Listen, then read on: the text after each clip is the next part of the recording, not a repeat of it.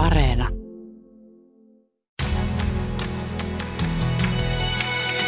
Kuuntelijaklubi.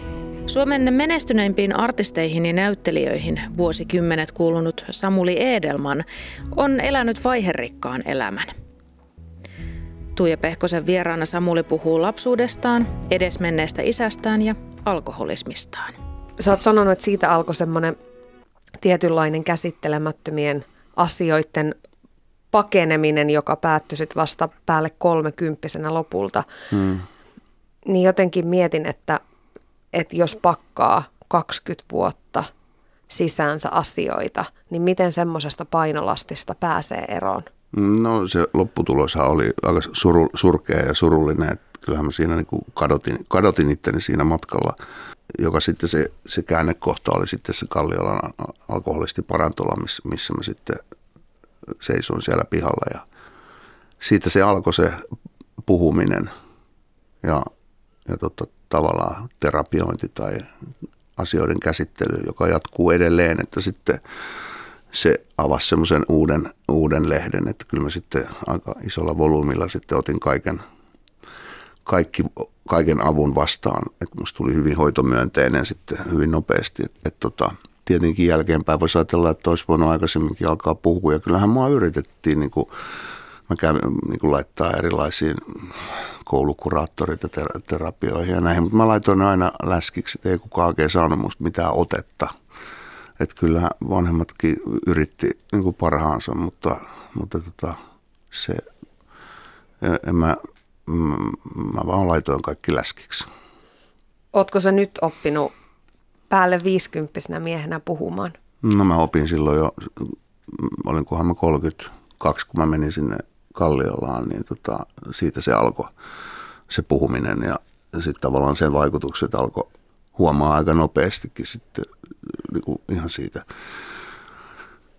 ajatellen niin kuin siitä puoli vuotta tai kolme vuotta eteenpäin ja näin, niin kyllähän se, se vaikutukset, vaikutukset siihen, että alkaa puhua asioista, mitkä vaivaa, niin on iso kenelle, kenelle tahansa. Että, että suosittelen, että kannattaa alkaa puhumaan. Että kyllä mä oon tässä sitten jo yli 20 vuotta istunut tavallaan erilaisissa terapioissa. Että, että kyllä mä oon, ei, ei mulla ole mitään salaisuuksia tänä päivänä eikä ollut pitkää aikaa. Ja, ja tota, edelleen, jos joku asia jää vaivaamaan, niin kyllä mä aika nopeasti soitan jollekin, että mä haluan, että mitään, mitään jää mun sisälle tavallaan kasvamaan korkoa niin, niin kyllä mä näin on toiminut jo tässä jo yli, yli 20 vuotta. Näin siis Samuli Edelman, hän kävi Tuija Pehkosen vieraana. Muita tämän kesän vieraita kyseisessä ohjelmassa ovat muun muassa artisti Alma, näyttelijä Inka Kuustonen sekä golfari Mikko Ilonen. Kuuntelijaklubi. Kotimaan matkailu on tänä kesänä noussut arvoon arvaamattomaan. Aiotko sinäkin tänä kesänä Forssaan? Haluaisitko haukiputalle?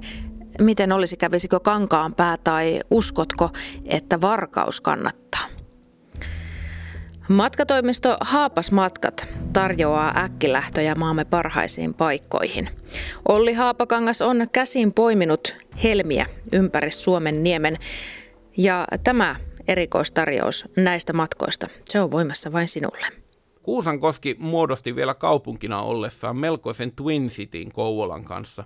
Matka kauppatorilta Kouvolan rautatieasemalle on vain seitsemän kilometriä. Liekkö Suomessa kahta kaupunkia, jotka ovat olleet noin lähellä toisiaan? Tietäjät sen tietää. Naapurien välinen suhde on jo ennen pakkoavioliittoa ollut Kymenlaaksolaisen tapaan lämmin. No kyllähän silloin 80-90-luvulla kyllähän se oli sellaista tukkanuotta sillä oloa, ja varmasti silloin joskus 70-60-luvulla sit on ollut vielä enemmän, ja se on ollut jotenkin niin kuin jopa raaempaa, jos näin voi sanoa. Mutta kyllä sitten näkyy yhä edelleen, että on saas kissan hännän vetot, vaikka siitä on nyt kymmenisen vuotta joku ollaan yhdistytty, hmm. niin kyllä ihan ainakin kuntapolitiikassa niin sitä näkee, sitä kissan hännän vetoa, ja on semmoiset vanhat jäärät yhä edelleen, jotka on sitä mieltä, että ei olisi pitänyt yhdistyä. Että Kuusakoski itsenäiseksi. Niin, niin joo, ja siihen on itse asiassa Facebookissa olen jossain törmännyt, on tämmöinen oma ryhmäkin, että Kuusaa itsenäiseksi. Ja, ja tosiaan siinähän, siinähän ei ollut pelkästään Kuusankoski ja Kouvola, että siinä meni seitsemän kuntaa yhteen. ja mm. hirmu erilaisia kuntia erilaisilla taustoilla, niin ei se nyt ole sitten ihme, jos siinä pikkasen sanomista tuleekin, mutta nyt pitää tosiaan muistaa, että aikaa on mennyt niin paljon, että niistä pitäisi vaan päästä yli ja puhaltaa yhteen hiileen. Mä kerran melkein ostin Tuppa Kuusalle nimisen mm. pipon. Kuulin myöhemmin sen tarinan, että mistä, mitä tämä Tuppa Kuusalle tarkoittaa, että mistä se niinku tulee, niin siinähän on semmoinen aika raffi voiman näyttäminen takana, tai semmoinen niinku Kuusalla nähää. Mm, kyllä, kyllä. Ei nyt tappeluun kutsu, mutta vähän sen tyyppinen. Ei se mikään menokaan ole kyllä. Että. Mutta joo, siinä on, mielestäni se on hyvä esimerkki semmoisesta kuusala, kuusalaisesta brutaaliudesta, semmoisesta niin kuin hyvällä. Niin, joo, kyllä. On, on, ja kyllähän sit on, sit, siitä on sit muuntelu. Esimerkiksi meilläkin lukee tuossa taideruukin eessä, kun meillä on siinä se kafe ruukitar, niin meillä lukee siinä, että tuppa kahville. Että ollaan kiitos. sitten vähän muokattu sitä lempeämmäksi. Uskaltaakohan tuota tullakaan? niin, suosittelen lämpimästi. Kymijokilaakso on oikea luonnonkauneuden runsauden sarvi ja särmää sen rannoille luo vanha paperikaupunki Kuusankoski, jonka erityishienoudet ovat tähän asti olleet suurelta yleisöltä piilossa. Taideruukin keramiikkamestari Sini Inkeroinen loisti radiomatkaoppaana Olli Haapakankaan matkatoimiston Haapasmatkojen matkoilla Kuusan koskelle. Kuuntelijaklubi. Kuuntelijaklubissa yhdistetään vielä kaksi näennäisesti toisistaan aika erillään olevaa lajia, nimittäin musiikki ja urheilu. Joskus kun mä oon käynyt jääkiekkohallissa, mä oon huomannut, että DJt siellä kaivaa aina jonkun tietyn biisin esiin, kun vierasjoukkueen pelaaja saa jäähyn, eli tässä on ihan selkeitä kuittailua – Muistatko sä mitään tapausta, että sä olisit kuittailun jälkikäteen juuri minuutteja sitten kuululle asialle siinä urheilussa? Toi on mun mielestä aika sellainen urheilulle ja ehkä jo, jossain määrin jonkun tietyn tyyppisen maailman myös. Niin tota, se on aika tyypillinen tapa olla maailmassa, se on kuittaileva tapa, mutta niin tota, sitä on tapahtunut jonkun verran näissä tavallaan arvokisojen aikana. Väistämättähän se kuva ja ääni, että se ääni kumminkin värittää niin vahvasti sitä kuvaa ja siitä, millaisia merkityksiä sä luot sille kuvalle, että mitä siinä kuvassa tapahtuu.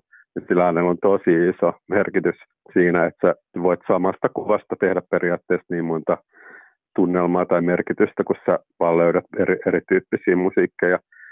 Ja sitä on ehkä tapahtunut ja sitä me ollaan tehty, mutta tässä viime vuosina se oma ajat, ajattelu on ehkä silleen muuttunut, että, ei, että haluaa olla jotenkin aika tarkka siitä, että minkä tyyppisiä juttuja haluaa nostaa esiin ja miksi niitä haluaa nostaa esiin.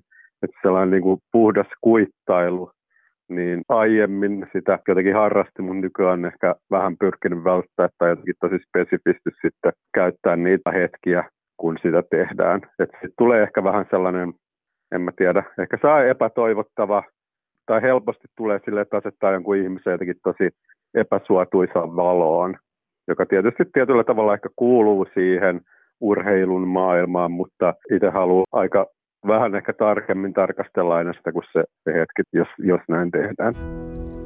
Sävelaskelmerkkejä on sarja, joissa voit törmätä kaiken kirjaviin yhtymäkohtiin urheilun ja musiikin välillä kuten esimerkiksi siihen, että yhdestä kuvasta saa vaikka kuinka monta eri versiota vaihtamalla siihen musiikin. Tämän tietää Ylen TV-urheilun leikkaaja Marko Karvinen. Tämä äskeinen esimerkkipätkä oli sävelaskelmerkkejä sarjasta ja jaksosta, jossa käsitellään liikkuvan kuvan urheilumusiikkeja. Toimittajana tässä sarjassa on Tatu Tamminen.